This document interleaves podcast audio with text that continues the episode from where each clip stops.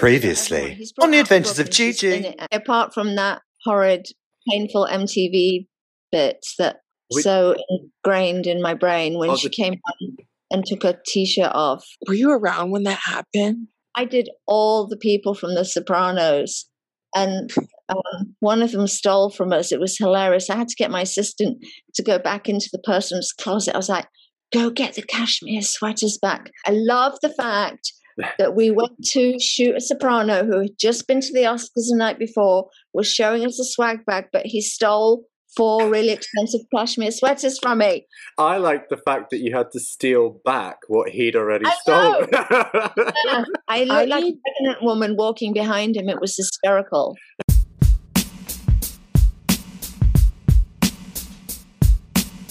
I told the photographer, distract him while I'm walking behind him. We got them safely back. I was like, I love the fact that we went to shoot a soprano who had just been to the Oscars the night before, was showing us a swag bag, but he stole 4 really expensive cashmere sweaters from me. I like the fact that you had to steal back what he'd already stolen. Yeah. I looked like a pregnant woman walking behind him. It was hysterical. Did you notice a shift in her personality at that time? Because she was quite tired and quite overworked. Did you notice anything? Oh, I felt that, especially during the George Holtz one, because I sort of politely kept my distance on the Cosmo shoot because I think her manager was, I think it was Louise. I kept out of Louise's way. And that's probably why I didn't get to have much exchange there. On the George Holtz shoot, I felt that Mariah was completely overloaded, absolutely overloaded. She was being asked to approve the artwork from something else. I'm trying to dress her. She's being asked what time she can make that meeting. She's on the phone with someone, and I just went, wow. So things had changed. What year was the difficult year when horribly public MTV? 2001. Yeah, so it was around the same time. I just don't know if it was before. Yay. Good sleuthing, girl. Yeah. Okay. I felt that I was like, wow, this is a very stressful environment. And if I had still been in it, I probably would have ended up in rehab. I mean, there's only so much you can do. Right. But yeah, it seemed to me a lot less happy-go-lucky. I can't remember who the hair and makeup was, and I hate the fact that I haven't credited them, but I need to look at the original shoot. There wasn't like a loving, nurturing team there. I felt that she was taking care of so much on her own. And it almost felt to me like I've seen some artists fire their managers because they think they can do everything themselves. They want to direct their own videos. They want to set their own itinerary for their tours. And that's what it reminded me of. She did have a manager and stuff was taken care of, but I don't know if they overloaded her or if she didn't realize that she'd got into a circle of too much was being asked of her. I have to read the book. Does it say in the book? It's so good. The book is so fucking good. I cannot wait. I cannot wait to read it. I've been waiting for some time at home to read it, but I'm just wondering if that was a time when she was being so overloaded. She was free from Tommy by then, right? But apparently he was. Yeah, but he was behind. Really messing with her career. Yeah, at that point. That's what I've heard. Yeah, right. He was the one who was messing with her music, messing with the movie, like having people follow her and what? Even yeah. So he was like, I'm not quite sure on the ins and outs of how he found out, but he would be calling certain people up and saying, I need this. I don't know how he found out that she was doing certain songs, but like he would get the same artists to make the same. I heard about that. Yeah. I heard about the... Well, what production company was the movie made under? Paramount or something? I'm sure it's still Columbia. And that's under Sony, isn't it? So, yeah. So he was still in charge. I did read excerpts from his book. Alam posted bits where he's saying, I know in retrospect that I shouldn't have married her. And they're also that the culture, I'm going to say it, the culture of needing firearms around her to protect her was just nonsense. Oh, yeah. Can we get into that? Talk about it in the book. She does a little. She said that she talks about it in a specific story about how she ran away to go get French fries. And there was a lockdown in the mansion. And Tommy held up Jermaine Dupri. And it was a huge thing. And also I've seen clips from other places and fake, documentaries that are not approved by her. But I want to know, was it, you know? There were security people all the time, which I didn't see on the big property. But what I thought was ridiculous. Wait, so you were at Sing Sing? Yeah, because that's and did she called it Sing Sing? No, she didn't call it Sing Sing at the time. Okay. Oh. Not at the time. It was retroactively. We did. It was Hills Jail. I cannot believe that we didn't stay there. We had to drive up from fucking Manhattan at the crack of dawn to do the Christmas video. And not only did we do the official one, we did the B-roll one where it's all wobbly. Diane Martel directed the official one. Daniela Federici did the stills, the famous one. Outside the sleigh and the chimney and the one with all of the home video footage. The home video footage is a couple of guys, and Diane was actually gracious enough to credit them when I said I credited Diane Martel because, I'm obsessed with crediting the right people. And she said, oh, blah, blah, and blah, blah did this bit. And I was like, thanks, Dan. And is it for a different song or is it just an alternate video? Because it's all wobbly and it's all that. It's taken in front of the houses where the people spend all year making mechanical Christmas dolls. It's an alternate video. So there's lots of footage. But also isn't Miss You Most at Christmas Time that same footage too? But that's mainly the unwrapping of the presents, which you were there actually, Bashir. I've seen your pictures with the mum in the living room around the tree. That's mainly Miss You Most at Christmas Time. But then also Follow Up for Christmas Is You is a mixture between the Santa Claus dress, the follicking around in the snow. Yeah, the snow and Jack. Jack is there, but she's also playing with Jack in the Christmas room with Patricia. Yeah, but then there's also that one scene where she's in the Mrs. Claus dress with the houses behind her with a load of children. I think that's the reindeer. The reindeer. Okay, so the reindeer weren't actually reindeer. It's another species, and I cannot for the life of me remember. It's not elk. Elk? It's not moose. Elk? I think it's elk. It's not moose. I talked to the guy because, of course, you bring animals on set, and I'm all over it, man. I'm like, where the fuck? Where the fuck is the ASPCA guy? Because every time you use animals on a shoot, you're supposed to have an animal welfare person, and I'm like, okay, I'm in it. And I saw some of the animals struggling to stay in the snow. So I helped the guy. So we got some wooden boards so that the animals had a steady footing, but they were a bit slippy. And I was like, if one of them breaks their legs, I am leaving the set and I am going straight to the ASPCA. I do not care. I mean, it's okay. That's who I am. That's my other life. And I care passionately about my animal rescue. And it includes if an elk breaks a fucking leg because it's being used for commercial entertainment purposes. But luckily nothing happened. And Mariah was very sweet and she was very brave. And we were laughing. The fact that she actually put her face near it was, she did it. She bit the bullet and she did it. And it was great. And the guy was like, this one is really friendly. He's not going to do anything. The worst that's going to happen is he's going to try and lick your face. So don't worry about it. So it's all real. The sleigh is vintage. He owns it. This guy owns all the animals. And I was like, wow, we didn't spare any money for this video. And then the children dancing. I couldn't have given two fucks about. My darling assistant took care of that. She made the little bobble hats that so they all looked like little elves. Yeah. And either she didn't make them. There's no way she could have had time, but she found matching little stripy tops or something.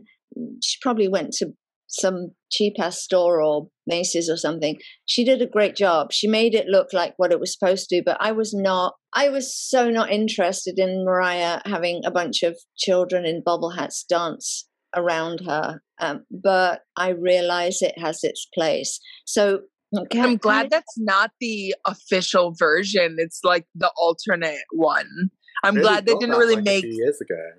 Yeah, yeah. It came out a couple years ago.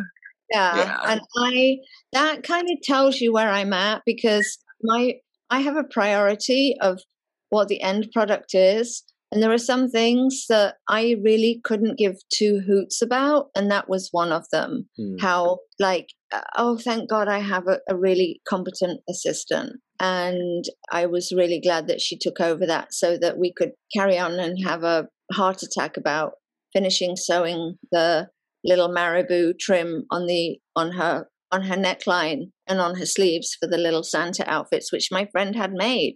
We got a dressmaker who I think, oh God, was it Martin or was it Ron Horn? I don't remember. But anyway, they were made so well and they fit her so well. I was so proud of that. Like it really kind of took a village, because I think I remember like just sewing a fake seam up the back of it, knowing that it wouldn't show on video and make it just look, you know, it fit great.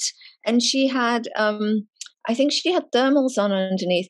That I posted that really dumb rare of me and Mariah and Sid and Billy where she's showing off her ring.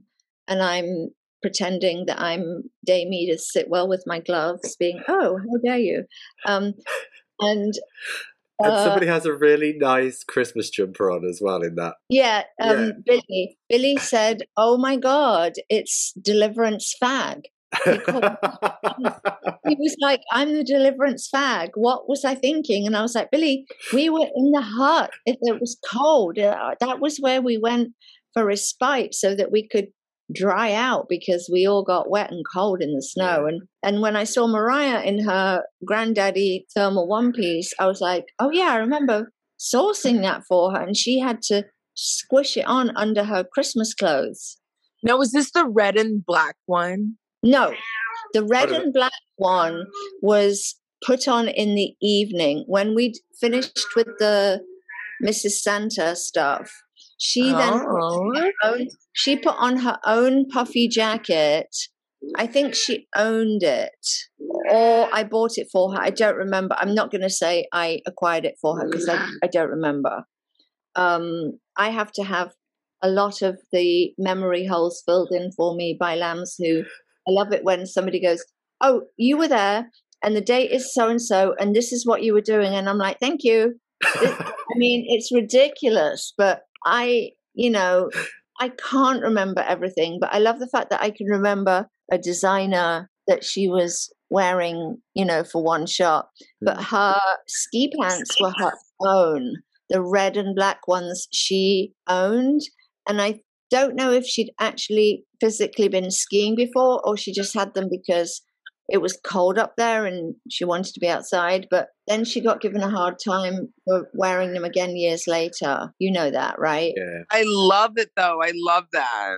Didn't she wear it at like that festival up in Germany or in the mountains somewhere? Yeah. Yeah. I love that. When the air was messing with her voice a little, but it sounded amazing. Yeah. Yeah. That was good. You know, there's one performance that I cannot find any footage of, and before I knew that there was such a thing as the Lamelli, this guy from Italy randomly, and I wish I'd befriended him, and I meant to and I forgot, he sent me a clip of her being interviewed in the blue Adidas dress that I got for her from Adidas, and it was short and it was cute, striped down the arm, and there he was, this sweet Italian guy interviewing her, and this Italian fan said in really sweet broken English, he said, "She looked really nervous here, or perhaps she's cold. Please tell me. I'm so sorry if this is an imposition." And he was so sweet. And I answered him and I was like, "No, we were just on the balcony and it was in between doing something, and I don't remember what the something was, but she made time to be interviewed." And I have to say, of a lot of people that I've worked with, she does make time for the interviews. And she was often just led like from one room to the other, and she had to tell the same freaking story about living on a mattress and the flood and the cockroaches and living with her roommates and having no money, and then the story of Brenda K. Starr taking her tape to Tommy and blah, blah, blah. Yeah. But yeah, I'm really sad that I would have to go back to the very beginning of my messages on Facebook, and I actually don't know how to do that. I don't know how to skip to the beginning without scrolling. I don't think you can. I don't think you can. I don't think you can. I think the only way you can do that is to actually end up in a psychiatric ward. Oh yeah, or like if your phone glitches out, maybe. But yeah. I don't think that. No, there's no way I can find it. And I made the mistake of telling somebody about it, and they're like, "Have you found it?" Yeah, I was like, "No, I've got things to do. I can't scroll through years of messages. I'm sorry. And I'm so sorry for this sweet Italian guy." And it was a performance that she did at Lake Garda, not Lake Como that everyone thinks it is. It's Lake Garda. And I've got pictures of the view from my balcony. And it was one of those moments where I thought, okay, we're not getting the regular stylist fee for being on tour, but I was so glad to be taken on the promo tour. Got up in the morning and I looked out at this mountains and mist and thought, okay, sometimes this job is really nice. And I don't remember what she wore for it. It's a yearly festival in Italy. And I'm like, surely it was filmed. And if it wasn't, what were they thinking? And a couple of lambs have looked for it and they can't find it. So it was the Lake Garda Festival, and she was one of the star features of it. So yeah, I have no recollection of what she wore, which is a shame. So that goes in with the, the missing bin with my I would say the Polaroids are my top. I want to cry. I was so fucking mad at Tommy. And I'm like, that's something that's not in the book, that he had such control over not just her, but like everyone around the situation. Like, that's fucking ridiculous. You know what, darling? I don't think Mariah knows. But I'm sure she wouldn't be surprised by hearing it at all. Though. Oh, no. And that's the thing. Not at all.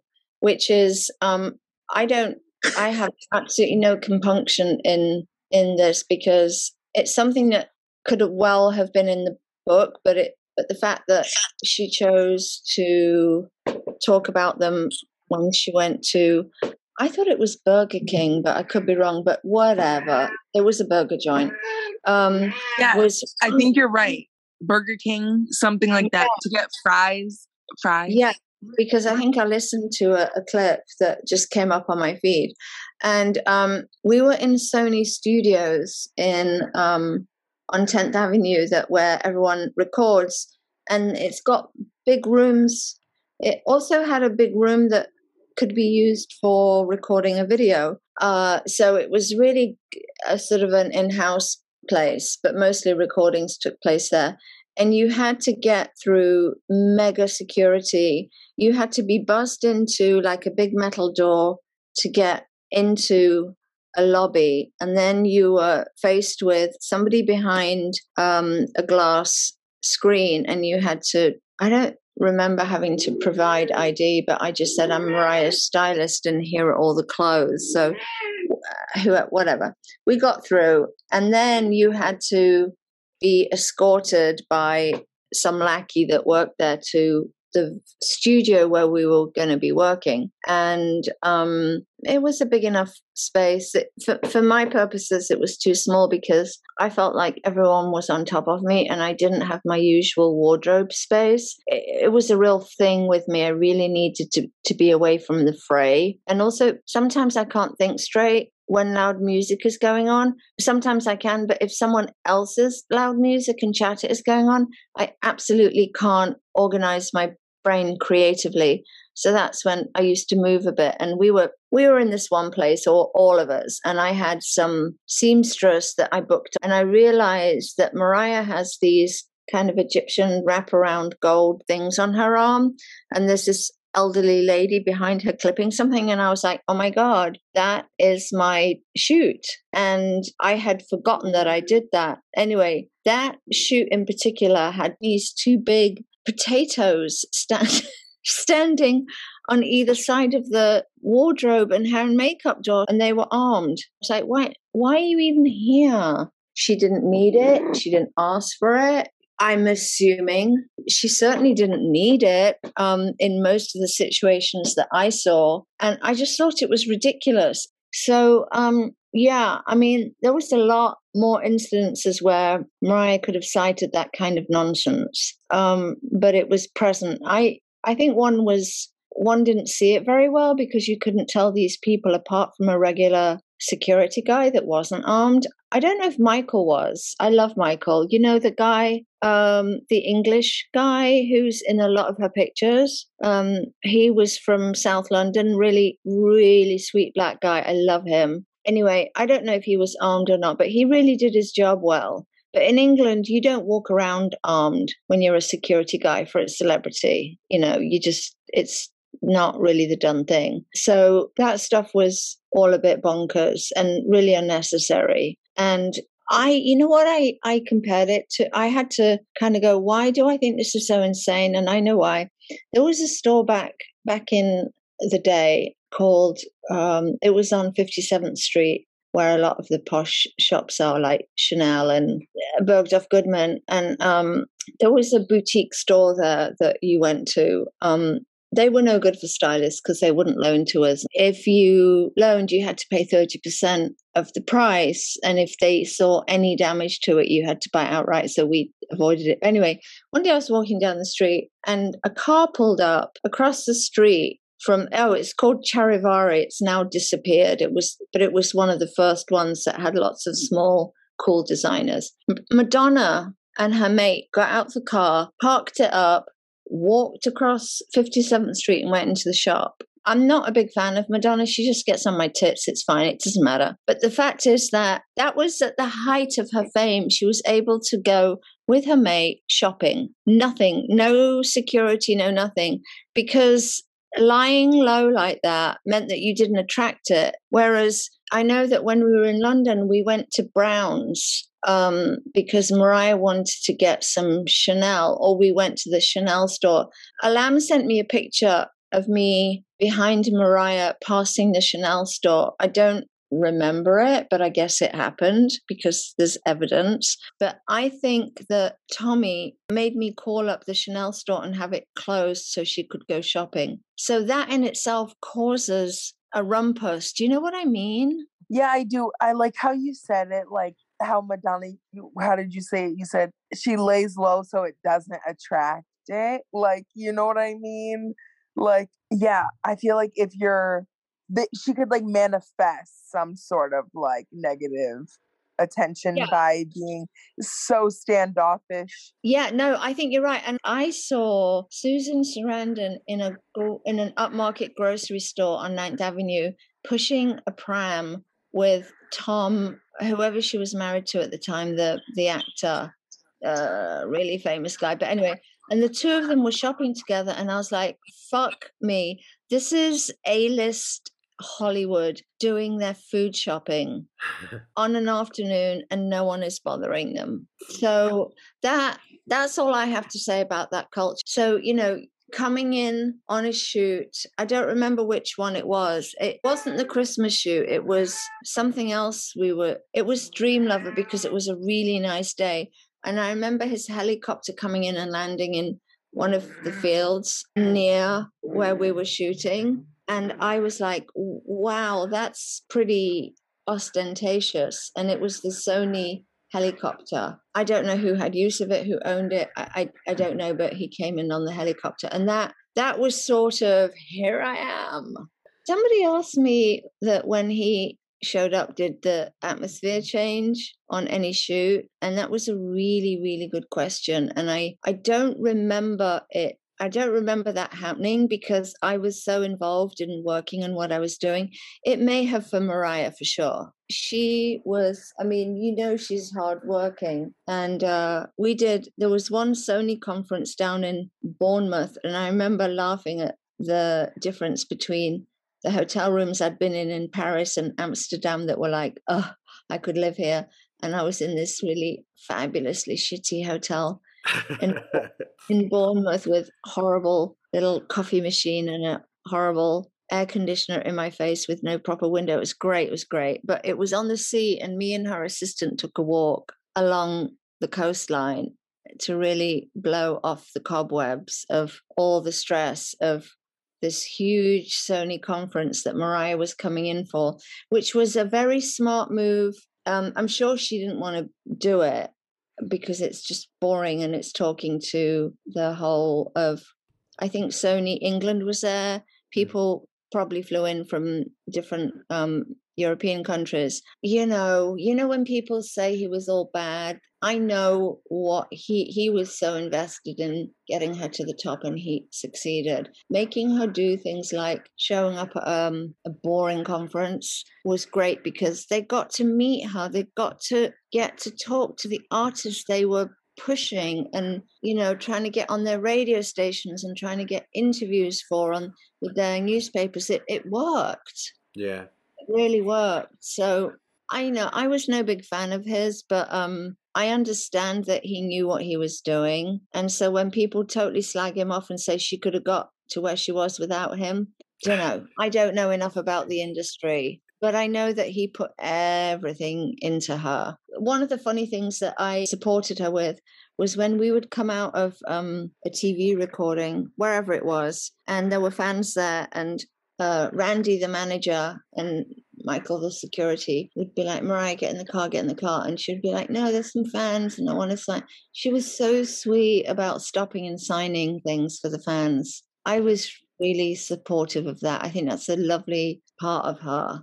I like it a lot. And it's true, she does make time for them and always has done. And I genuinely, I know she appreciates them. So, we didn't really talk about that, though, but I know she's done it publicly many times. So I do have people that I genuinely like that I talk to, like, hey, and people call me. They just send me messages and say, hey, I hope you're doing well. How are the cats? It's just very sweet and very endearing and adorable, and they're just individuals.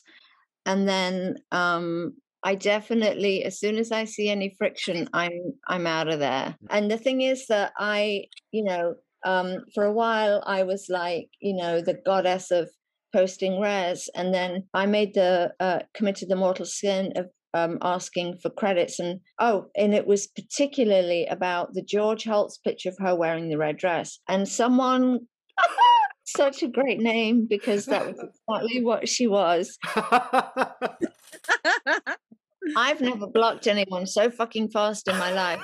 But it was really funny because that was when I said, hey, would you mind awfully crediting the photographer, which was George, you know, and I tagged him properly. And I said, and I styled it. Unfortunately, I don't have hair and makeup info, but it was shot at the Plaza Hotel for Movie Line magazine. And she was like, well, if it matters so much to you. And I heard that she'd copped an attitude. So I said, well, actually, it's not that it matters to me so much. I think it's just courteous. And also, George is a friend of mine and I have my friends' backs. Billy laughs at me, but every time I tag him, he thanks me because he's whatever. He's got other stuff to do. And I choose to, occasionally check that no one's fucking with my friend's pictures because you can't. And I said, well, you know, I'm not asking for anything unusual. It's really nice to be able to credit someone for the work they've put in.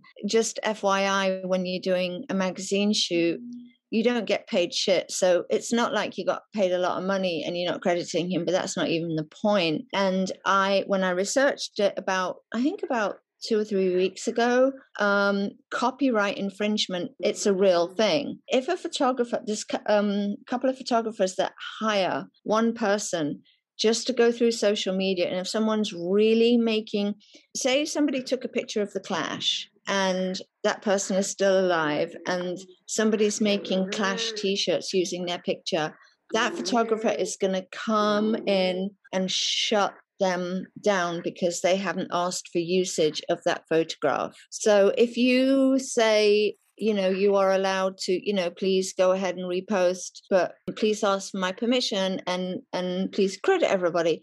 It's so simple. And my photographer friend came in, the Guzmans, and it wasn't even their picture, it was George Holtz's. And they were like, please, could you just please credit Basha? Like, what is wrong with you? And so I just blocked her. I was like, I'm not interested. If you don't understand how this industry works, if you think that these pictures magically appeared on the internet and no blood, sweat and tears was put into it, then you've got a lot to learn, honey. So I feel quite strongly about that. And I did do, you know, I learned the legality of it. No one's going to, someone said, are you saying that this photographer is going to come after Mariah?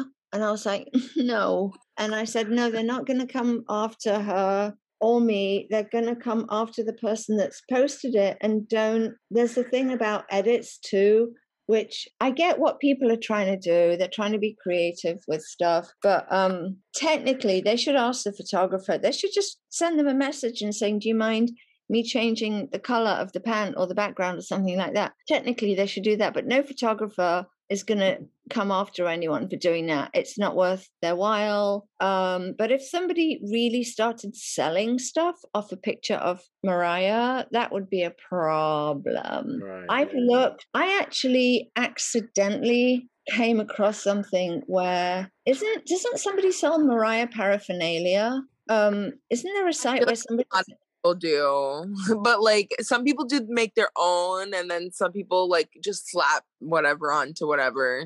Right. Yeah, they better be careful because they're lucky that the photographers don't see it or don't give a shit. So I have 3 things she wore.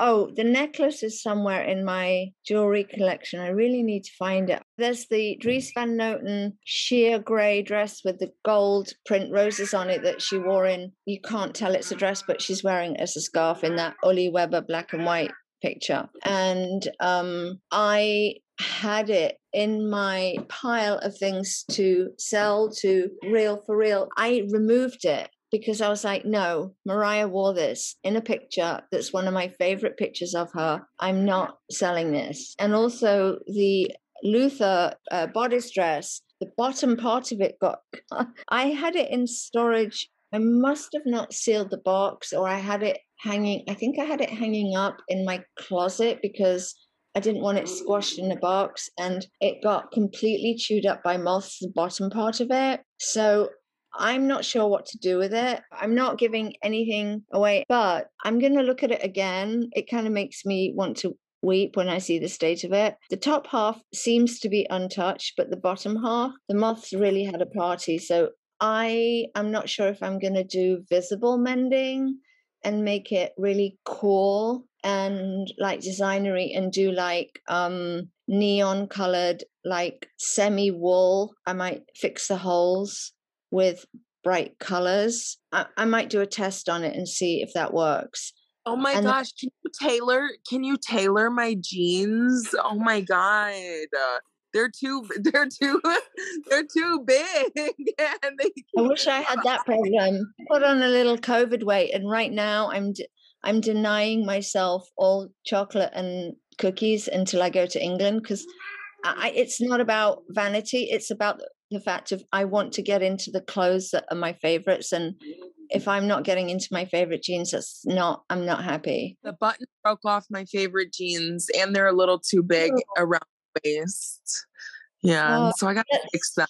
That's so easy to do. Do you have a dry cleaner near you? Because normally they charge about $20 to do that. Can they tailor the waist and cinch it in too? They have tailors at the dry cleaner? Almost every dry cleaner in Brooklyn has an in-house tailor with a sewing machine set up at the front of the shop. And that's so cheap rather than going to a real tailor where you really need to have a suit made. It's not worth spending that money. You just go to the lady that, you know, sews little things. And sometimes when I was feeling really lazy, I would drop off some stuff that I needed hemmed, and it would be like, you know, another $20. It's like, great, it's done. But I'm sitting with a bunch of stuff that has to be done, and it's actually quite zen to sit and sew at home. So right now I'm doing it myself, and if I get sick of it, but I'm not sure what to do with Mariah's dress. And then I've got the leather mini that's in perfect condition. I have no idea what to do with that. And Real for Real were not interested in who's worn it at all. They're not into, you know, what celeb has worn it before you had it. So I was absolutely not going to part with that. So I've got to think about it. And I mean, the next thing I'll probably do is take a picture of it and then put it next to the picture that Uli took of her wearing it and saying, hey, look, here's a piece I own before we went to London and Mariah borrowed it for the shoot. How about that? I mean, I don't know what else to do with it. I got to think about it. But yeah, I did stupidly give stuff away that she's worn, and all the Adidas stuff, don't know what happened to it. I think I gave away my Adidas jackets, but she actually said that she wishes she still had the original Mrs. Santa outfits and wonders who took them. And I'm like, I wonder too, because after every time that something was purchased or made, it was handed over. It was either given to her assistant or like something like that wasn't going to be used in real life was given to Sony. I don't know what Sony did with it. Like someone has that and they're going to make a lot of fucking money one day. Mariah, they're going to make it. So I don't fucking have it. Yeah. Oh yeah. That's going to be that's like Marilyn's white dress on the subway. Yeah. Like, in 10, 20 years, like, and especially if the day may come that Mariah May might pass, like Christmas ensemble is definitely what she's going to be remembered for. And especially if there's like a real one out there. I'd love to talk to her and ask her where she literally went to go into the archive to choose what she chose to put in her book. Like, where was it? Was it a lockup? Was it a studio at Sony? I actually asked my art director friend, who he's quite senior, and I asked him, does he know about accessing her archive? He didn't reply to that. He normally says hi to me. And I suddenly realized, you know what? I'm going up a cul-de-sac here, because if somebody like him could access it, he would have told me. And also Mariah would say, I've got the Santa outfit, or I know where the leather jacket is that I wore in Anytime You Need a Friend, or the boots or whatever. I don't know, but I don't know who the hell around her, you know, took stuff that she can no longer find, because she does reference that quite often where she says, I don't know where it is. And it's really sad that no one was archiving her stuff properly for her to access. Right. Yeah. Yeah, that's like one of the most iconic pieces. Especially because Tommy was like planning Christmas. Like, I feel like he knew that years down the line, that was going to be a thing for her. Yeah. And you have to give him props for that. But where the bloody hell is the outfit? And why would anyone steal it? I mean, it's really so mean and so stupid. I can't imagine no one in America is ever going to see that it's for sale. I imagine it would have, by this point, exchanged hands in other countries. I don't understand. I'm at a loss. And I really, really wish that I had put my foot down and created an archive. I used to write down everything that I was buying for her. I used to do great big long lists. One just would assume that would just get put away somewhere safely. I don't know. I'm at a loss. So I'm sad about that. And I saw the second one that was made for her that was copied, and it's fine. It's different. The neckline is different. It's not quite as cute, but whatever, you know. It doesn't look real. I don't know. It looks like a costume version of the original, you know? Yeah, it does. And it also makes me sad because it shows how much she wanted to have the original, even if it hadn't been the exact right size for her at the time. She could have had somebody copy it down to a T. If you get a good tailor, they can do that. Just, you know, size it correctly and copy it. That's what a good tailor will do. That's a real mystery. When I was reading that really sad piece about Tanya Twist that I just found, it's called the Mariah Carey Files, and I didn't even know it existed. Do you know it? It's just on the internet. Yeah, I know what you're talking about. Mariah Carey Files, you just look like, it's like a Wikipedia almost. It's got loads of little pictures. It's almost like the Daily Mail, you know, line of shame, but it's just got loads of things about, did you know this and whatever. And the Tanya stuff came up, and it was really funny because I actually don't remember the date of when we got fired, but she said she was asked in October to do a project with her, and it carried on from there. So I may have just finished off what I had to do to the end of 94, because people asked me if I did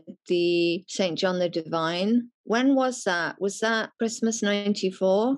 94. Right, because it looked like the clothing I got for her. So it's possible that we were out of the picture by then, but it looks like clothing that I acquired for her. And so you were fired because of the Miss You Most at Christmas Time photo shoot? It's broader than that. I was told that it was because we had her ear too much. We were too much of an influence on her. I mean, what did you think I was going to do? Turn her into like a punk rocker or something? Billy used to receive phone calls any time of day and was a bit of a therapist. I wasn't. And I think Billy was a really, really good friend to her when she needed it. And when she was at Sing Sing, he used to pick up the phone to make sure it was still Billy, because Billy was safe because he was gay. And when we were casting for Anytime You Need a Friend, I remember we were in hair and makeup, and she was saying, oh, I'm not sure who I want in it, just as people around me. And she said, oh, Basha, would your boyfriend like to be in it? And I said, oh, Sean would have a blast. It would be great, because she'd met him a bunch of times, and he'd been at the Christmas staff dinner with everybody. And then she went, oh, you know what? Forget it. I'm so sorry. He's white and he's straight and he's too good looking. So that was that. Yeah, that's how silly things were. Yeah, I can't imagine the level of control they were really trying to get. It's quite insecure, really, though, that they were doing this. Like, we wanted to be molded this way, and anything else, it's not gonna work for us. And anyone who's straight and good looking, that's not gonna work for us. Like, how? I think it came from just you know who. Yeah. And it was just sort of like, what a drag. Oh, you know, the other thing I wanted to tell you about, before cell phones, when we were on tour, there was a curfew. There was an actual curfew of being back at the hotel. Oh, by then. Yeah. Was it like super early? 11. That is really early. And was this like anywhere you guys went? Yeah, I remember actually having this conversation and saying, but we're just going out to the ice cream parlor in freaking Sweden, in Stockholm or something. And it was, or it may have been somewhere else. I don't remember. I just remember it was snowing in Sweden, because there's that picture of her wearing my boots, and it must have been, oh yeah, there is, because I have a picture from my window and it was snowy in Stockholm. But anyway, we wanted to go out. I thought, I could really go out and go to some little cute bar and, you know, get to know the area. Like, when you're in Hamburg, why would you not go to a seedy, well, personally me, I'd love to at the time, just go to some kind of, you know, cruddy local the real people type thing, rather than, okay, so we've been to the restaurant, I've seen the TV studios, now I'd really like to sit and have a glass of wine in a crappy bar.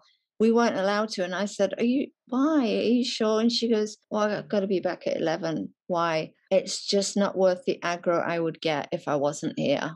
So people say to me, did you see any of it? And I always say, no, I didn't. And I forget about that. That and my boyfriend not being allowed to be in the video. She knew what battles were worth fighting, and she wasn't going to fight the curfew one, and she couldn't fight the good-looking straight white boy in the video because it was a threat to him, and it's stupid. And I said, but he's my boyfriend. And she said, it doesn't matter. Yeah. So I was going to say I misremembered, but I didn't even blank it out. It just didn't even register that it was a thing. I just thought, oh, silly thing, insecure twit. But I didn't realize that there was this whole other stuff going on that I didn't know about, that Billy was privy to. Yeah. But that, because I was less close to her, I didn't know. And I feel just awful. And I didn't understand the union. But I'll just say one thing about rich, powerful men. And I've never felt this before, and I've never worked around them before knowingly. But there was one time when I was in the kitchen. I'm assuming hair and makeup was being done, because there's no reason why I would have been in the kitchen with him, and he offered me a glass of wine. I immediately said yes, because I knew it was going to be good. And he opened up a bottle of some lovely Barolo or something, and it was heavenly, because I was really into red wine at the time. I haven't drunk for 20 years, by the way. I'm a soberino. I remember standing there with him, and he had on a really nice aftershave, and his shirt was perfect. And he was, you know how he was kind of a little bigger at one point, and then he went down a few sizes, but I think he was on the larger side at the time. And then I just got this, oh my God, he exudes power. Yeah. Just the presence in front of me. And it did nothing for me, of course, because, you know, I like crappy, scraggy, skinny boys in bands at the time. But I totally got why some women fall for that. And I'm not saying that that's what happened, but that I understood a certain level of why that might appear attractive to somebody. It was so fleeting, and it was such a weird moment. It was part of my learning curve, but it didn't last for very long. Yeah, it's like being with a CEO of a company, and sort of being completely overwhelmed by what they exude. It's a little bit like intimidation as well, I guess. It doesn't need to be that way. I mean, we're talking of a different time, I know, but like... Sure. I think that, fine, there's power there, of course. There's power with CEOs, operation managers, blah, blah, blah, all that kind of stuff, whatever hierarchy. But like, in a way, there is that obligation to kind of humanize themselves a little bit, to make them feel a bit more approachable, so that they can keep their finger on the pulse a little bit. It works for them as well as everybody else. That's a really good point. Yeah. I mean, I think I was completely a square peg in a round hole in that milieu. I really do. And somebody asked me what my favorite moment was ever with Mariah. And there's others, but there's one that sticks out, and it's when we were in London, and she said, oh, I went shopping, and I went to Tower Records. I got something for you, Basha. And this is when I realized that she really got me, and it really touched me. She got me a DVD of the Morrissey videos and the Smith stuff. Oh. And so she knew I was an alternative music girl. And did you know about her secret album? I know that was a little after you. I've heard about it since then. Yeah. Oh, okay. Yeah. I think that's cool. I know. And it's like something that she wanted to get out of herself creatively. Mm-hmm. I think it's cute. I've seen the pictures.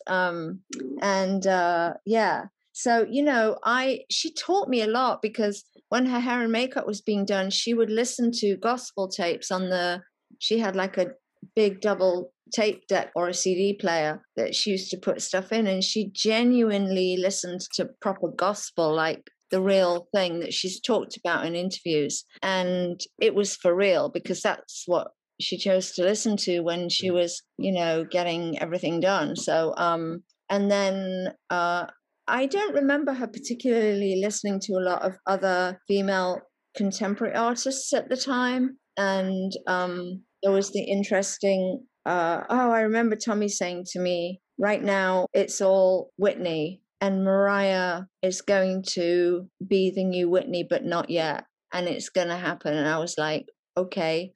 And so there was kind of a little bit of a professional rivalry there. So I was really pleasantly surprised when I saw that duet. Right. Were you a fan of the duet? I haven't watched it that much. Okay. I think I've only watched it once. Do you like it? Is it? I love it. I think it's beautiful. Okay. Yeah, I love it. What song do they do? When You Believe, for the Prince of Egypt. For the cartoon movie. I'm glad that it happened then, because if it had happened early on in Mariah's career, their tones were very similar, and it would have been a bit too, like, which one's singing, and it would have been a bit too much of a battle. But by 1998, she was doing different things with her voice, and I feel like it was a much nicer and a much more, I want to say, organic. It was she brought the breathier moment, and then Whitney brought a more full-bodied and it worked better. I liked that a lot, actually. There was individuals. I totally get that. I really, really do. Yeah, I was glad that that happened. It's a very precious moment. I actually worked on Whitney's last video. Actually, was it her last one? The $1 million bill? Yeah. Ah, nice. It was a really horrible experience because of the director. But I remember being really stressed out because I had to dress so many extras. I remember going outside for a cigarette, and she was sitting there in her sparkly gown, and she was like, do you need a light? And I was like, no, I'm good, how are you doing? She was like, I'm okay, thanks, honey. She was so normal and sweet. And there was a great moment where she had to bend over. It was kind of like her doing a private little concert in a small nightclub, and lots of I had to, oh god, it was such hard work. I was really, my ass was whipped. At one point, I don't know what they have her doing, but I think she's bending down to reach out to a member of the audience. And the director says, oh, you can mime this bit. And she just stood up and she said, Whitney, don't mime. And it was fabulous. I was like, that's such a great moment. Like, I was like, you are wonderful that you just were like, nah, there ain't no miming coming out of my mouth. Whitney, I love Whitney. Yeah, I know. I'm sorry she's gone. I'm truly sorry. There for the grace of God goes anyone who's ever parted too much and didn't know when to stop. Right, yeah. Yeah, it's really awful. But yeah, so I'm really glad they did that. That was really super. Do you guys have a favorite duet? I think mine is probably the When You Believe. Okay. A favorite duet with Mariah? Yeah. What else does she have? Like, she's got Endless Love.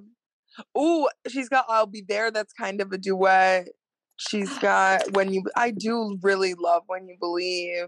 There's loads of rap moments. I love a rap moment. All the collabs. I do love all the collabs. Yeah. Yeah. So how did you guys, and then after you guys have told me how you personally felt, how did the rest of her fandom take her big jump into bringing in lots of rappers and making, like, really giving them their moment in her videos and stuff? How did you guys feel about that? And how did the rest of the Lambs feel about it? To me, I think that's like her defining moment of her career. Yeah. I think that is her, like, Butterfly is my favorite album. And sure.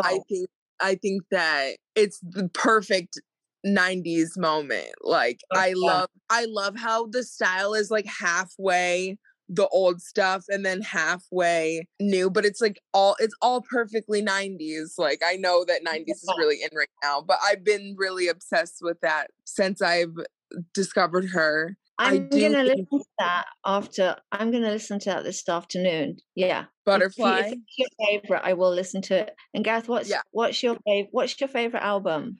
Mine is The Emancipation of Mimi. Oh, really? Yeah. Interesting. And then Butterfly, but like, oh, okay. It should be the Butterfly's better.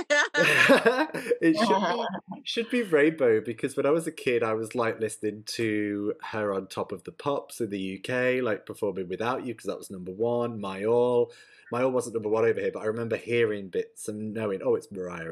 But I didn't really jump on fully the Lamb Train until Heartbreaker, which was again a collaborative moment. It had a remix as well. Oh, sure. Loved that album.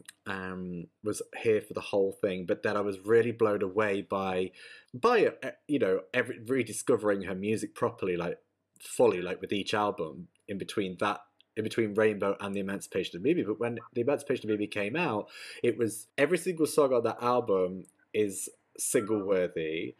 But also, it's what the album represented at that point in her career as well. Like, we just had Glitter and Charm Bracelet, and that's what it was, fine, whatever. Even though great records. But The Emancipation of Mimi was like, don't ever write me off. Yeah. Gotcha. Yeah. Living for that always. But I do like what Butterfly was and what it did at that time as well. Yeah.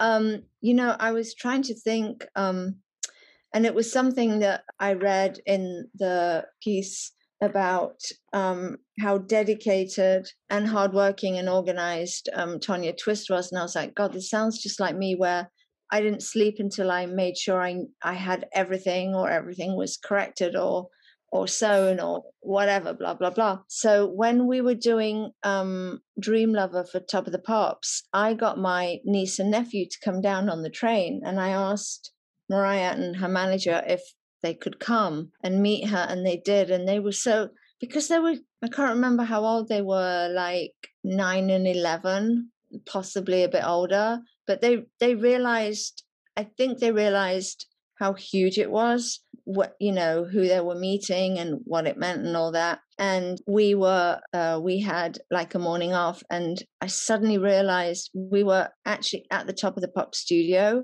And I realized that I had left a bra behind in the hotel, and I had a fucking nervous breakdown, an absolutely nervous breakdown.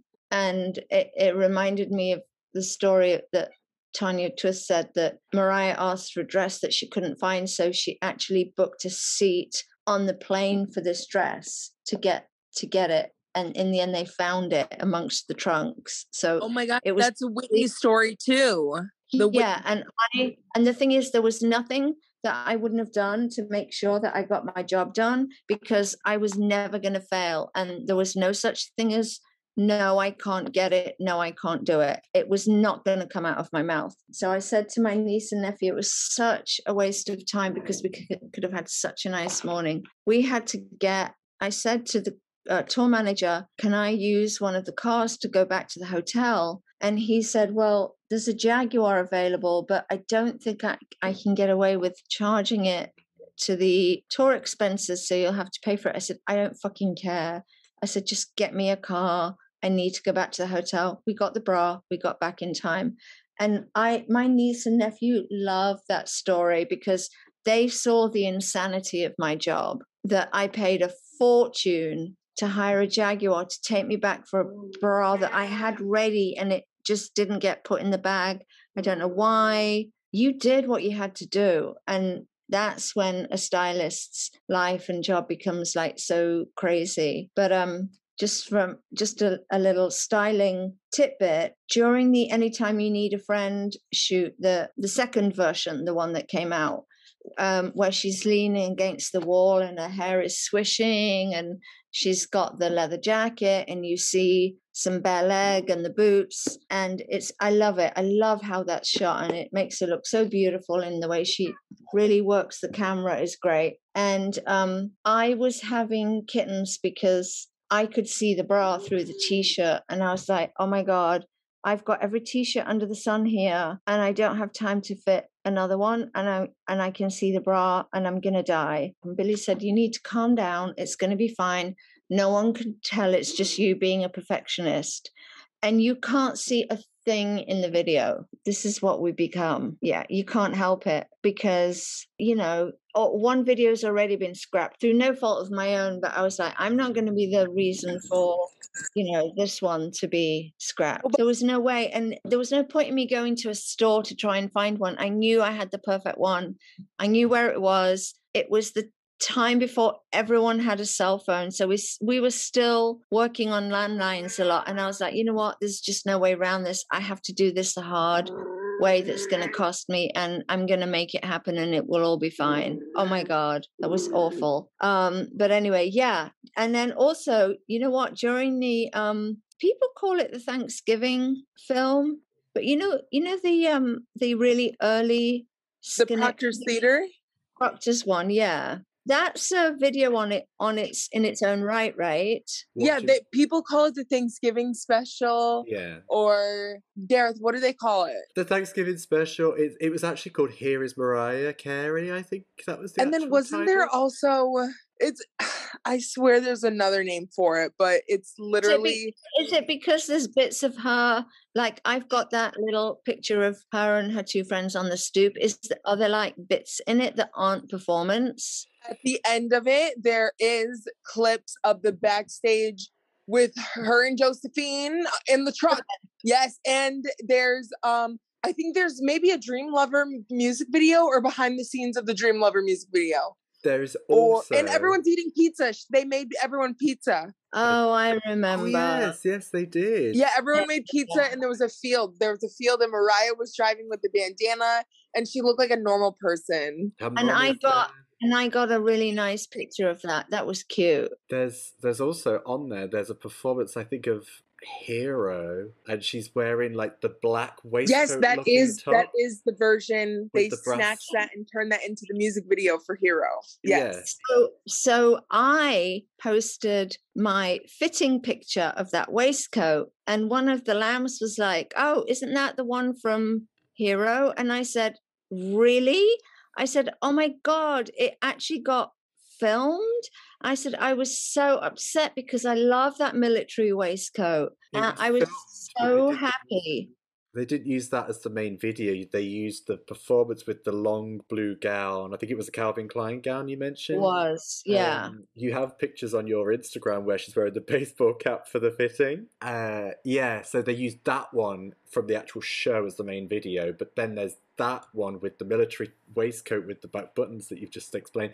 There's that at the end of the DVD or VHS, as it would have been. Oh, interesting. And isn't there, I just saw a clip of Hero, what the music video was going to be, and Endless Love, actually. I saw the video for that, and they're very similar ensembles. They're not the same, though, right? One of them's like a coat, like a vest, and the other one's like the dress. Yeah. Yeah. I was wondering about that because we asked, well, not we, the producers had the fans come up to the front of the stage because it was supposed to look like a real performance, and it was, but it wasn't like, oh, you know, here's Mariah Carey performing at Proctor's Theatre, come get your tickets, la, la, la. It was an invited audience, and they shot it very carefully to make it look very intimate, and they kind of succeeded in that. But I always get asked questions about that one for some reason, because there was a big, I think there was probably some people were critical because she had got to where she was without ever setting foot on an actual stage in front of an audience. And that was when we were sort of, we eased into it gently, like, okay, let's go up to Schenectady first. And then we started doing the sort of LA, Philadelphia, Miami, blah, blah, blah. By the time we actually got to, you know, I think we did the promo tour of Europe before she did actual performance in front of audiences. That was just the way it was, you know, chosen. But I don't see anything wrong with that. It sort of worked for her. She had to just do a lot of meet and greet, show herself to people that were going to be supporting her and selling her and all of that. And then it sort of took off from there. So what do you think about that, though? Like, a lot of her earlier things were like mostly pre-recorded shows, right? Or like her biggest things. And then, yeah, she did tour, but they were like kind of short. Do you think that that like affected her career now? I mean, I'm trying to think how many songs were done for the actual performances. It wasn't as many as, you know, for a regular gig. And I just remember people saying, oh, she doesn't really move around much. And it like, she's not a dancer like Madonna or whoever else was around doing stuff at the time like that. Was there any criticism? Actually, I have read some comments of people talking about the quality of voice. I mean, you know, when you get older, it is going to change. It just means that she's going to, you know, work within what she's got and it's still going to be good. But I mean, and she's a legend. So, and, I mean, are people afraid that she's going to lose her whistle or something? I mean, geez, Louise. I mean, so what? It's fine, you know? I think the world would end for some people if that happened. I do realize that it's very important for some kids. I remember when we were in Germany, either Dusseldorf or Munich, I can't remember. We landed in Dusseldorf at like 1 a.m, and it was a bit of a thing for me to be there because there's a band called La Dusseldorf and they're like Kraftwerk and they're very German electro stuff, that very sort of slightly underground. Love them, love them, love them. And I was so... it was like a dream come true to like, oh my God, I'm seeing the scene that's on the front of the album cover. So it was great. And then next thing I know is that Mariah's having a meltdown because she's broken a nail and it's 1:00 a.m. She wants a manicurist. And the concierge at the hotel is saying, I'm afraid I cannot provide that for you right now.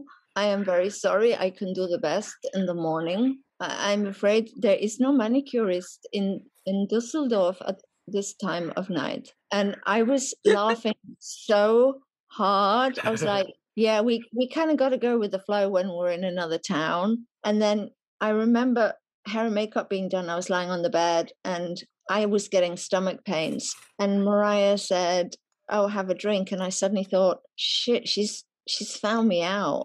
I actually thought, I don't know what that means, whether she was just joking or whether she meant have a cup of tea or she meant have a drink.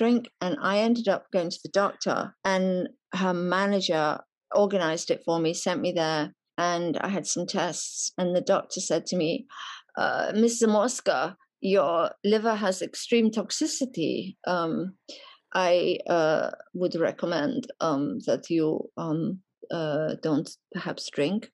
Things are not so bad, but you must take care of yourself. And I left there and I used it as a fucking dinner story. That's how stressful it was. I don't know what anyone else was doing to keep things at bay. I know people were smoking pot around. I didn't do pot. I know that it was somewhere in around, especially when we were in Amsterdam, but I didn't take part in that. But I got a little warning. That was a little warning like, okay, girl, what your de-stressor needs to, you know, you need to stop de-stressing by using this. And it's funny because Mariah is no stranger to having a tipple. Yeah. But, you know, I look at people like that and I think, I don't know how you do it because for me, it's all or nothing. So that's why I had to stop. So, yes, I'm a little bit sensitive about, no, I don't mean sensitive for me, but just like, you know, the culture of everything being made better by drinking. It's like, be careful because there's lots of kids out there listening. And it's not a criticism because clearly there's no problem there. So that why would anyone stop to think about that? Do other people have booze contracts? People have lots of contracts, don't they? In terms of endorsements, or... yeah, there's quite a lot. Mariah's had them. Has she done? Oh, besides Black Irish, she had. It was called Angel in like 2009, like some kind of wine. I don't know if it was like something. Really? It was around the time she released her album Memoirs of an Imperfect Angel. And I mean, I tried Black Irish, but I haven't been drinking a lot. Like when I turned 21, I drank a lot that year. But ever since then, I was like, I don't like that. And it's like kind of gross. But I sometimes like champagne or wine, but I really have been drinking a lot less. In the UK, it's like 18. So it's the same thing when you turn 18, Gia. Like, you go crazy 18. You probably go a bit crazy leading up to 18 as well. But like 18, you go crazy. So it's probably the same like in the US. I don't know. Like, I went crazy for a few years. Not to an addictive problem, but just like for a fun moment. But like, I could stop. And I think that like now... I'm 36 years old and I'm just like, I like to enjoy a drink. I don't like to drink to get drunk. That's not my goal anymore. Like, it's nice to have a drink. Good for you. Yeah. And the culture in America about how alcoholic is just so, it's so accepted. Like, I guess I do like it. Like, I went on the plane. I had a splash because I was a little nervous and anxious. Yeah. But yeah. I don't know. Well, when I stopped, people were like, "Why are you doing that? You're English. It's what you guys do." And I was like, "Oh, you don't understand. You don't understand that I've had a 2-year hangover because of the stress of my job, and it's time this stopped." I made the decision. Like, I can't believe people were saying that to me, and they were like, "Why are you doing that? You're not in the gutter." Like, in your own vomit. It's like, you don't have to be. You just know when it's time, when it stops working for you. And what happened was all the money that I was spending on booze and partying, I started rescuing cats. And because of me not drinking, there are hundreds of cats that are alive in happy homes. So, hey, it's win-win. Oh, that's a good thing. Yeah, I kind of some idiot said to me, "Aren't you just turning one obsession into another?" And I was like, "Oh, go fuck yourself." I need like your tips though. Like, what are like basic necessities that you need to have? Like, I feel like because I don't know how to fucking dress anymore ever since the pandemic. Like, what are you doing? Like, what is your life like? Is it is it very home-based? Do you get to go out at all? So I'm going to be a hairstylist. I go to beauty school. I do have a lot of home, what do they call it? Loungewear now. Sure, of course. Yeah, because, you know, the panorama happened and all that. Panorama, I love that. But I do need to get some jeans tailored. And I've got a few... I've just invested in some like statement bags, you know, but like, okay. What does one need? Like, I threw out a lot of my clothes that I wore around when I was like 18, 19, 20, because they were really like croppy and they were very extra, you know, they were very, you know, so I'm just like, I'm 25 now and I'm not like 18. So I'm trying to like be more of a business professional, but still younger. But I don't know what should I invest in? I can actually do a little kind of a mood board, a storyboard for you. How tall are you? I'm like 6'1". Fuck off. It sucks. It really sucks. It's not. I mean, it's terrible. I love the fact that you're 6'1". That is so awesome. I mean, it works, but like, I totally have no idea what to do, what to wear. I know that I've been wearing the mom jeans. I've been trying to, I had like a quarter life crisis. I was like, oh my gosh, I don't know what's cool anymore. Yeah. Well, okay. So first of all, I'm going to impart my mother's wisdom to you, which will, you already probably know it, which is, darling, always be ready to open the door and receive guests. Never be caught in your really shitty sweats. And I know, and the thing is, I have to practice it on myself. I have to stop myself from, if I know I'm home all day and no one's coming, I might stay in pajamas all day and it has a psychological effect on me. And even my sister, who I get on with her only if I agree with everything she says, I was like, don't lecture me about dressing and the psychology of it. And I was like, you know what, I've got to admit she's right, that, like, you know, put some day clothes on and it has a psychological effect. And I said, I know, but it doesn't quite work the same as when you're all like ready as if you're about to go to work. There's such a but you only need about 6 basics for your wardrobe. I swear to God, don't be afraid of throwing in like a little cheap moment of inspiration. Like, you can go to your local Notions store, and if you have a plain black sweater, or if you have several, so you can have a cashmere sweater or something. I actually bought some beaded and sequin epaulettes I haven't got round to it yet, to sew onto a sweater that's got moth holes in it. So what I've been doing is the tourniquets that were being used on me in hospital were bright orange, and I started using them to cover up the moth holes, and I did them so it's visible mending. So I've got stripes of like punk rock, bright orange rubber tourniquets with black stitches covering the moth holes. So if you've got anything that's fucked up, don't give up on it. Just rethink it. I did that with a pair of my jeans. I wasn't allowed to wear them to beauty school, and I because they were ripped, and I sewed patches over them. And now they actually are my favorite, and they look really good. See, there you go. Yeah. And the thing is, as a stylist, I should be able to do that. It's like I always say, if you can't walk into your own closet and, you know, reinvent your own possessions, then, you know, what kind of a stylist are you? And I know that I've got a lot of work to do. There's a lot of stuff I don't want to part with. I just have to learn how to wear it again. But I think I need to do that too. Also I do need to get new stuff too. 'Cause like, yeah. There's a 3/4 coat that I gave to one of my favorite veterinarians that was Versace, and it was pinstripe, and I used it on so many guys in photo shoots, and it made everyone look like a rock star. And I wish I owned one, and it's 3/4 length.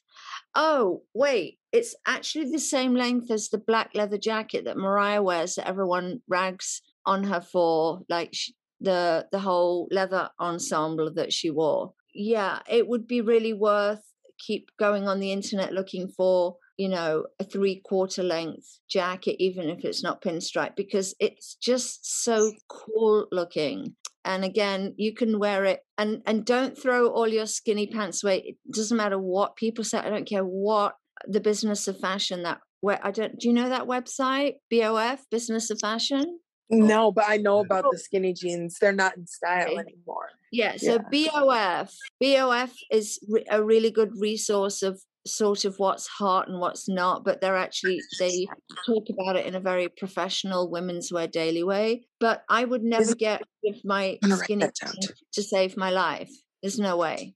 And also, I can't wear anything too baggy because I'll just trip over and end up, you know, face planting. It's not going to happen. So I normally take 2 suitcases, and that's not going to happen. I end up wearing the same 3 pairs of jeans, and I found a pair that I can get into despite my extra COVID pounds. I was like, great, I got into them. They've got a little military white pinstripe down the side, and they're black. I'm like, done. And they've got a frayed edge at the bottom. They're just cut off. I'm like, I got my pants for my trip. Yeah, I don't know what's going on in Nottingham either. It'll be really interesting to see what the girls who go out at night are wearing. I have no idea. My ex-boyfriends, most of whom were American, always go, so where are the rest of their clothes? And we were sitting in a chip shop. once, and a bunch of girls went by, and we were both in like winter coats with hoods up. And he said, is there somebody following them holding their coats? No. Said, no, darling, this is it. They're so probably walking barefoot.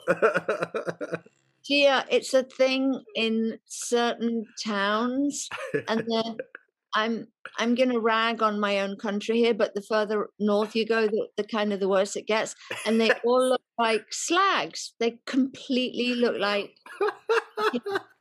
tart, and they've got skirts that are as short as belts. It's a wonder you can't see their knickers.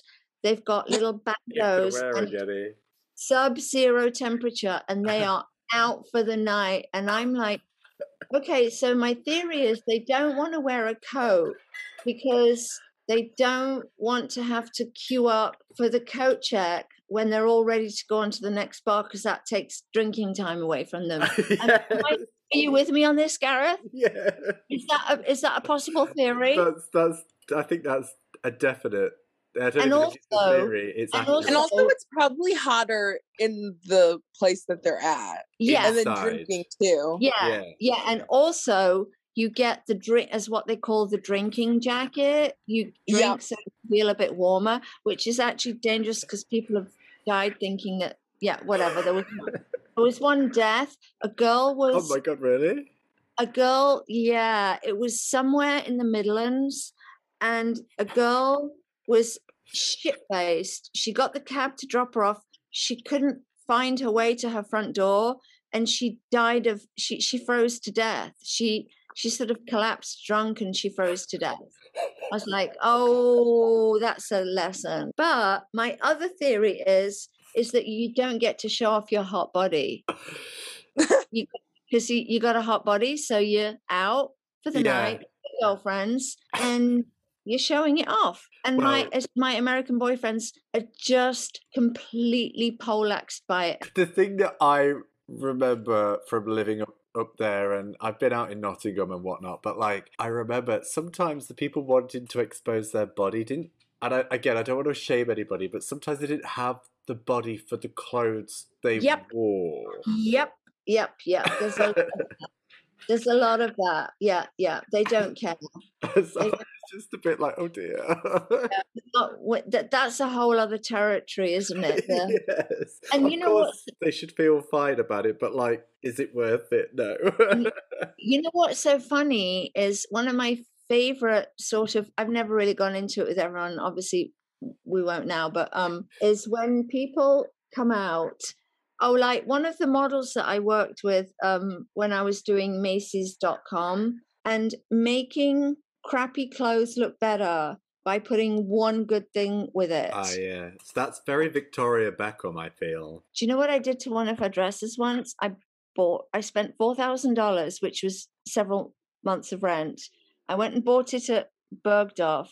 I took the tag off, but I kept the plastic bit in. My client wore it to an event at Cipriano's, and I said, please call me when you get home and tell me that no one burnt a cigarette in it or that you didn't spill anything on it. And she said, I'm home, don't worry, all is good. I put the tag back and I took it back, and they took the dress back. Oh yeah. Wow. Do you know that? Do you know I did that with Mariah a bazillion times? Buying shit and putting the tag back on it after they've worn it. And they don't know that they've sat on a gold mine.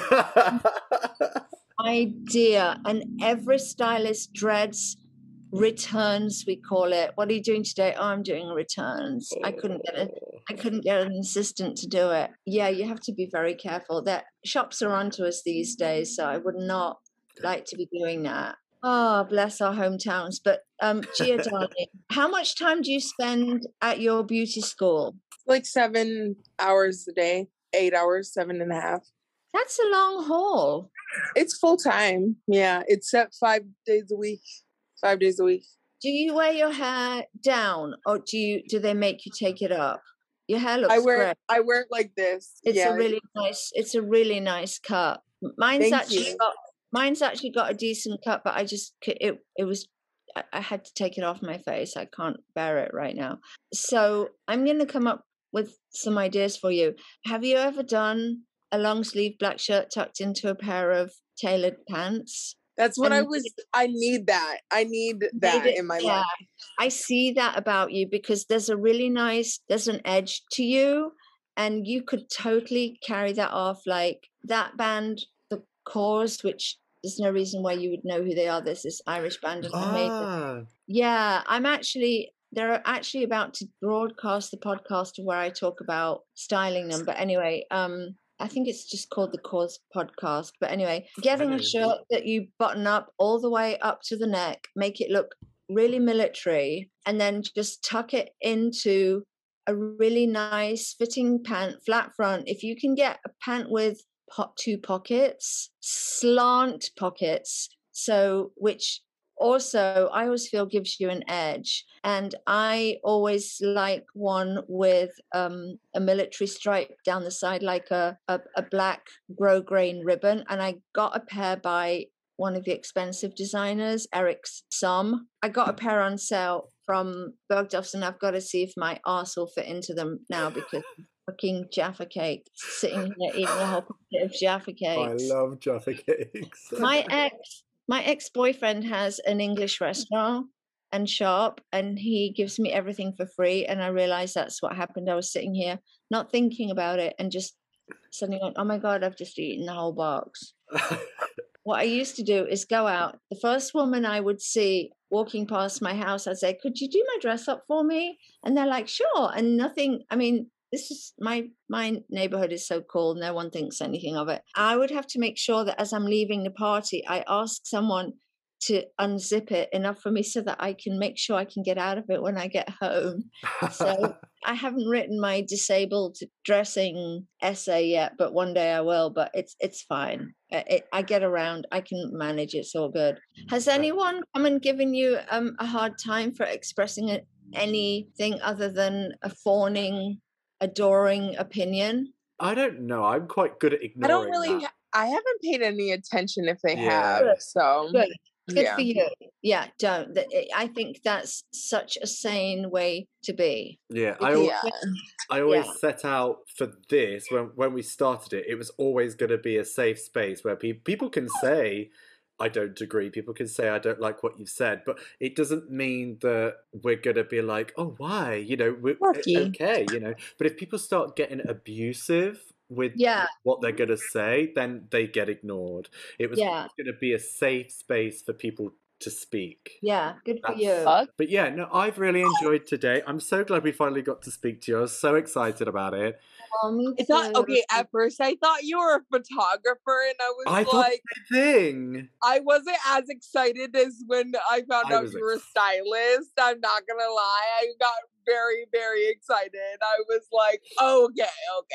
Yes. I would have been excited whether you were a photographer or a stylist. No, I mean, anyway. I was excited, but I wasn't like, I'm not into photography like I'm into styling. Like, obviously, Mariah's cool, like, to talk about whatever with, but literally this is way more up my alley than photography. So I knew that. I thought as soon as we get recorded, Gia's going to change. And she'll go, pop, pop, pop, pop, pop. And that's exactly what happened. So yeah. So anyway, well, my darlings, are you good? I've had such fun talking to you and just laughing with you. This was a moment. This is so much fun. Yeah. and I'd love to do it again. Honestly, it's adorable. I love the fact that I didn't know you, and I don't know how many hours we've spent chatting, talking clothes, talking heavy shit. I love you guys. Oh, well, you are, of course, our new friend at The Adventures of Gigi. That's our podcast. I'm not much of a podcaster, and I don't know. You know what it is? It's because I listen to Radio 4 all the time. Okay. Or 6 Music for new cool bands that are out. But I will, for sure. Okay, well, it's interesting. We're positive. You don't have to. You definitely don't have to. You don't have to, but if you have time, of course, feel free. But like, I will. We're very honest about our interpretation of Mariah and her music and things that surround her and everything. We are, we'll say what we like, we'll say what we don't. Thank you so much for joining us. I'm going to send you lots of love. Same to you. And have a great afternoon. Yeah. Okay, darlings. Lots and lots of love. And to you. All right. Bye. Bye. Bye.